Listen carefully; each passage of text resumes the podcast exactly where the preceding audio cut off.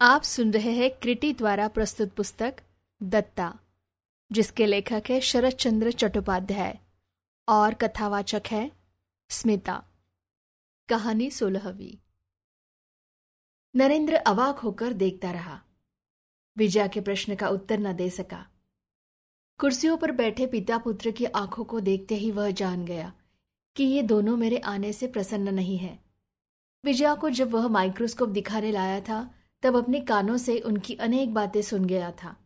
और जिस दिन रास बिहारी कीमत देने उसके मकान पर गए थे, उस दिन भी हितोपदेश की आड़ में कम कड़ी बातें सुनाकर नहीं लौटे थे। लेकिन वह यह नहीं सोच सका कि जब विजया ठगी नहीं गई और वह चीज़ 200 की जगह 400 की बिक सकती है, जाँच हो चुकी है, तब उसके कारण अभी तक इनका क्रोध बना हुआ है। अब रहा चेचक का डर दिखा जाना। सो वह डर दिखाकर तो गया नहीं था, बल्कि बात इससे एकदम उल्टी है। यह झूठ किसी और ने फैलाया था।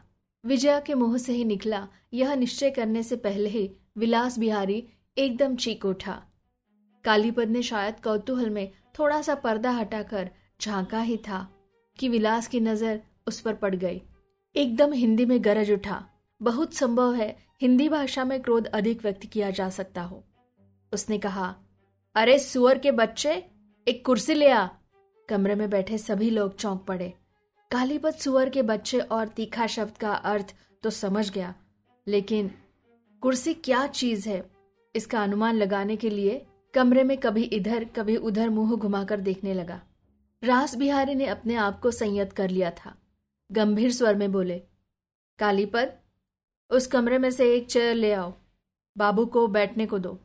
कालीपत के जल्दी से चले जाने पर वह लड़के की ओर मुड़कर शांत और उदार स्वर में बोले, यह रोगी का कमरा है।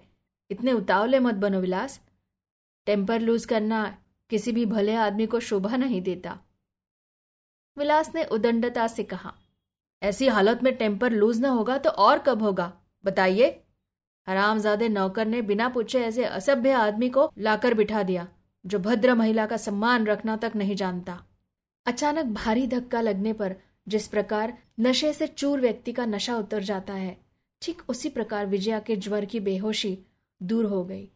उसने चुपचाप नरेंद्र का हाथ छोड़ दिया और दीवार की ओर मुँह करके करवट बदल ली। कालीपत के कुर्सी लाकर रखते ही नरेंद्र बिस्तर से उठकर उस पर बैठ गया। रास बिहारी ने विजया के चेहरे के भाव को पहचानने में भूल नहीं की। कुछ हंसकर विलास की ओर देखकर बोले मैं सब कुछ समझता हूँ विलास।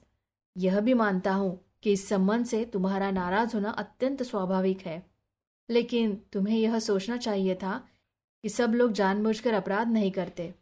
सभी अगर इस प्रकार की रीति नीति आचार व्यवहार जानते होते तो चिंता ही क्या थी?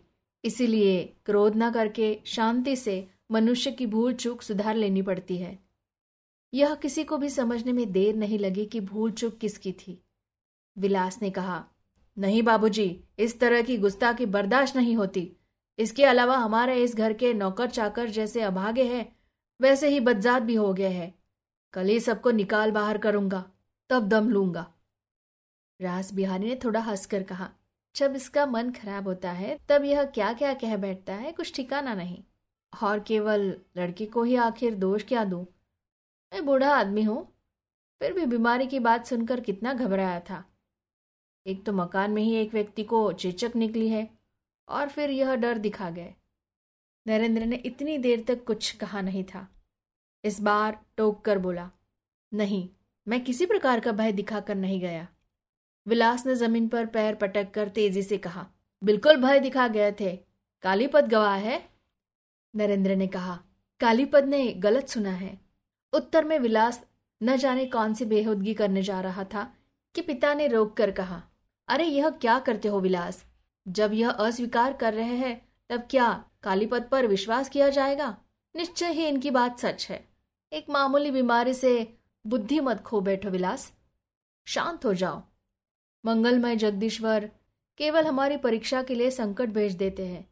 मैं तो सोच ही नहीं सकता कि विपत्ति में पड़ने पर कुछ लोग इस बात को क्यों भूल जाते हैं। थोड़े रुककर फिर बोले, और उन्होंने गलत बीमारी की बात कह ही दी तो उसमें भी क्या होता है? बहुत से पढ़े लिखे अच्छे अच्छे बुद्धिमान डॉक्टरों से भी भूल हो जाती है। फिर यह तो लड़के हैं। फिर नरेंद्र की ओर देखकर बोले, खैर, बुखार तो आप मामूली ही बता रहे हैं। चिंता करने का कोई कारण नहीं है। यही राय है ना आपकी? नरेंद्र के आने के बाद से अब तक अनेक अपमान चुपचाप सह लिए थे, लेकिन इस बार टेढ़ा उत्तर दिए बिना न रह सका। बोला मेरे कहने से क्या आता जाता है? अच्छा तो यह है कि आप किसी अच्छे पढ़े लिखे बुद्धिमान डॉक्टर को दिखाइए। विलास एकदम उछल पड़ा और मारने को तैयार होकर चीख उठा। मैं कह देता हूँ कि किसके साथ बात कर रहे हो? यह ध्यान में रखकर बात करो। अगर यह कमरा ना होता, तुम कहीं और होते तो तुम्हारा यह कटाक्ष करना। इस व्यक्ति का बात बेबात शुरू से ही झगड़ा पैदा करके भयानक कांड कर बैठने की जी जान से कोशिश देख नरेंद्र हैरान रह गया। लेकिन क्यों? किस कारण? और कहा उसके व्यवहार में कौन सा अपराध हुआ है? कुछ भी तो निश्चित नहीं कर पाया। नरेंद्र नहीं जानता था कि यह आदमी उससे इतना जलता क्यों है। विजया के यहाँ आने के साथ ही साथ गाँव के लोग विलास और विजया के भावी संबंध की चर्चा किया करते थे। तब यह वैज्ञानिक जीवाणुओं के अध्ययन में डूबा रहता था। गाँव की जनश्रुति उसके कानों तक नहीं पहुँची। उसके बाद वह ब्रह्म मंदिर प्रतिष्ठा के दिन बात पक्की होकर चारों ओर प्रसिद्ध हो गई।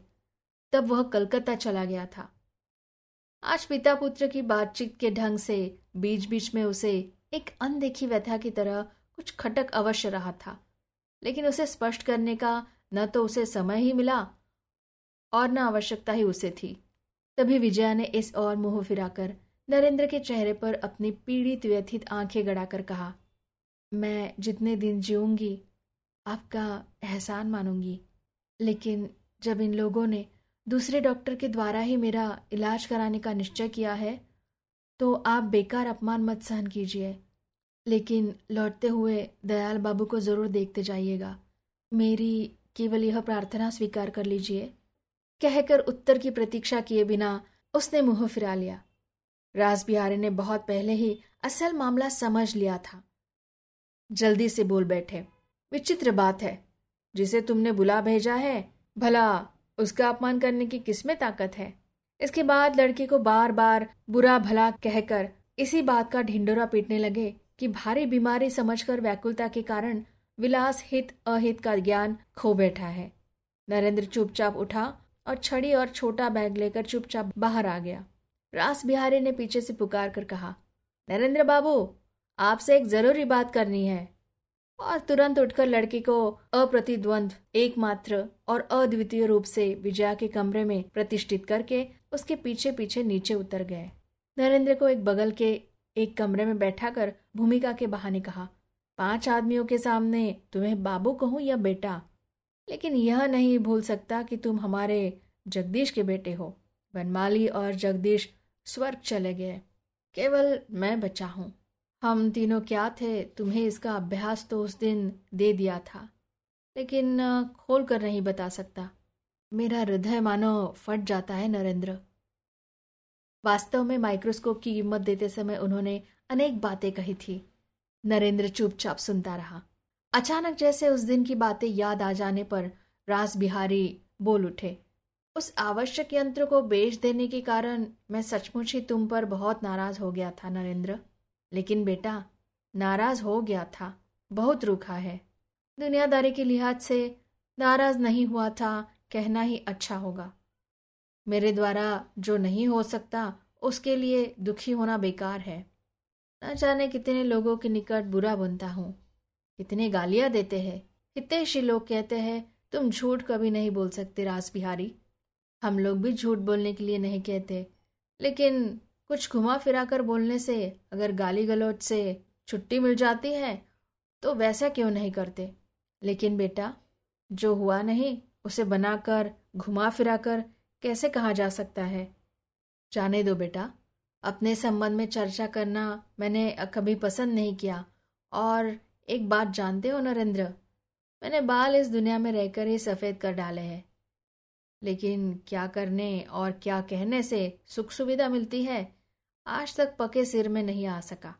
नहीं तो यह बात तुम्हारे मुँह पर ही कहकर कि मैं तुमसे नाराज़ हुआ था, तुम्हें क्यों कलेश पहुँचता?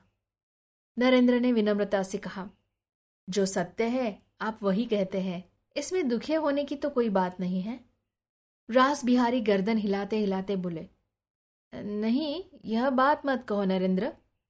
कठोर बात की ठेस लगती ही है, लेकिन मैं चुप नहीं रह सका। सोचा बहुत दुख में ही अपनी ज़रूरी चीज़ बेच गया। इसकी कीमत जो भी हो, जब तय हो चुकी है, तब कुछ सोचा नहीं जा सकता और कीमत देने में भी देर नहीं की जा सकती। हमारी विजया बेटी की जब इच्छा है और जितने दिनों में देने की हो, रुपए दे, लेकिन मैं अभी जाकर खुद दे आऊँ, रुपए पाकर बेचारा विदेश जा सकेगा। एक दिन देर करना भी उचित नहीं है। जबकि वह हमारे जगदीश का लड़का है। नरेंद्र ने उस समय की कड़वी बातों को याद करके दुखी मन से पूछा, क्या उनकी कीमत देने की इच्छा नहीं थी? वृद्ध ने गंभीर होकर कहा, नहीं, यह बात तो मेरे मन में आई नहीं, लेकिन तुम तो जानते हो। नहीं, जाने दो। कहकर वो एकदम चुप हो गए। राज बिहारी आदमी पहचानते थे। नरेंद्र की आज की बातचीत और व्यवहार से उन्हें भीषण संदेह हो गया था कि नरेंद्र अभी तक असली बात नहीं जानता। बोले, विलास के आचरण से मैं जितना दुखी हुआ हूँ, उतना ही लज्जित भी। इस माइक्रोस्कोप की ही बात कहता हूँ। विजया विलास की सलाह लेकर उसे खरीदती, तब तो कोई बात ही नहीं उठती। तुम ही बताओ, क्या यह उसका कर्तव्य नहीं था? विजया के कर्तव्य को ठीक तरह से न समझ पाने के कारण नरेंद्र जिज्ञासा से उनका मुँह ताकता रहा। रास बिहारी ने कहा, उसकी बीमारी की खबर पाकर विलास कितना व्याकुल हो उठा है। हमें समझने के लिए बाकी ही नहीं है। सारी भलाई बुराई, सारी ज़िम्मेदारी उसी के सिर पर तो है। चिकित्सा और चिकित्सक निश्चित करना उसी का काम है। उसकी राय के बिना तो कुछ हो ही नहीं सकता। विजया ने अंत में स्वयं भी तो यह समझ लिया, लेकिन दो दिन पहले सोच लेती तो ये अप्रिय घटनाएँ न हो पाती। अब वह छोटी लड़की नहीं है। सोचना तो उचित था। क्यों उचित था? यह न समझ पाने के कारण नरेंद्र वृत्त के प्रश्न का समर्थन न कर सका। लेकिन मन में आशंका जाग उठी। लेकिन बेटा, तुम विलास के मन की हालत समझकर अपने मन में ग्लानी मत रखना। मेरा एक अनुरोध है नरेंद्र, इन लोगों का विवाह बैसाख में होगा।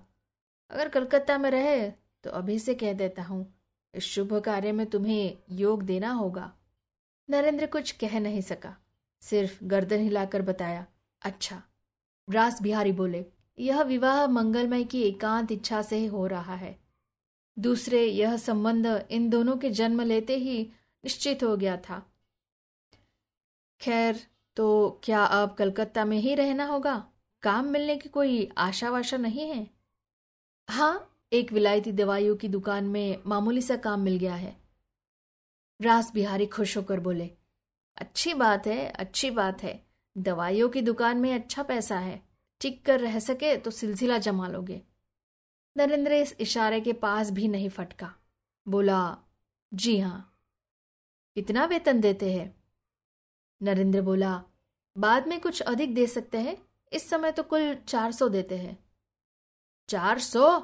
राज बिहारी के आश्चर्य की सीमा न रही। दिन चढ़ते देख नरेंद्र उठ खड़ा हुआ। दयाल बाबू के दो चार चेचक के दाने दिखाई पड़े थे। उन्हें देखने जाना था। उसने पूछा परेश अब कैसा है? आप बता सकते हैं? उसे गाँव के घर भिजवा दिया है। कैसा है कह नहीं सकता। दोनों कमरे से बाहर निकल आए। राज बिहारी को फिर ऊपर जाना था। लड़का प्रतीक्षा कर रहा होगा। उसने चिकित्सा का क्या प्रबंध किया, यह भी जानना था। बरामदे के छोर पर आकर नरेंद्र ने पल भर रुककर कहा, आप मेरी ओर से विलास बाबू से एक बात कह दीजिए। कि तेज बुखार में मनुष्य का आवेश साधारण से कारण से बढ़ जाता है। विजया के संबंध में डॉक्टर की इस बात पर अविश्वास न करें। यह कहकर वह मुड़ा और तेज चाल से चला गया। स्नान नहीं, खाना नहीं, सिर पर कड़ी धूप मैदान पार करता हुआ नरेंद्र दिगड़ा की ओर चला जा रहा था। उसे कुछ भी अच्छा नहीं लग रहा था। चलते चलते अपने आप से प्रश्न करने लगा, मेरी क्या गर्ज है? किसी स्त्री ने अपने एक श्रद्धा पात्र को देखने के लिए अनुरोध कर दिया है, इसीलिए जिसे कभी आँखों से देखा नहीं। उसे देखने के लिए ऐसी धूप में खेतों के ब्राह्मण ढेले फोड़ता फिर रहा हूँ। यह सोचकर कि यह अनुरोध करने का उसे कोई अधिकार नहीं था, उसका तन मन जलने लगा। अपने आप से कहने लगा कि इस अनुरोध की रक्षा करने के लिए जाने में आत्मसम्मान की हानि है, फिर भी वह लौट न सका। एक एक कदम बढ़ाता हुआ दिगड़ा की ओर बढ़ने लगा और थोड़ी ही देर में उस अनुरोध की रक्षा करने के लिए अपने मकान के दरवाजे पर पहुँच गया।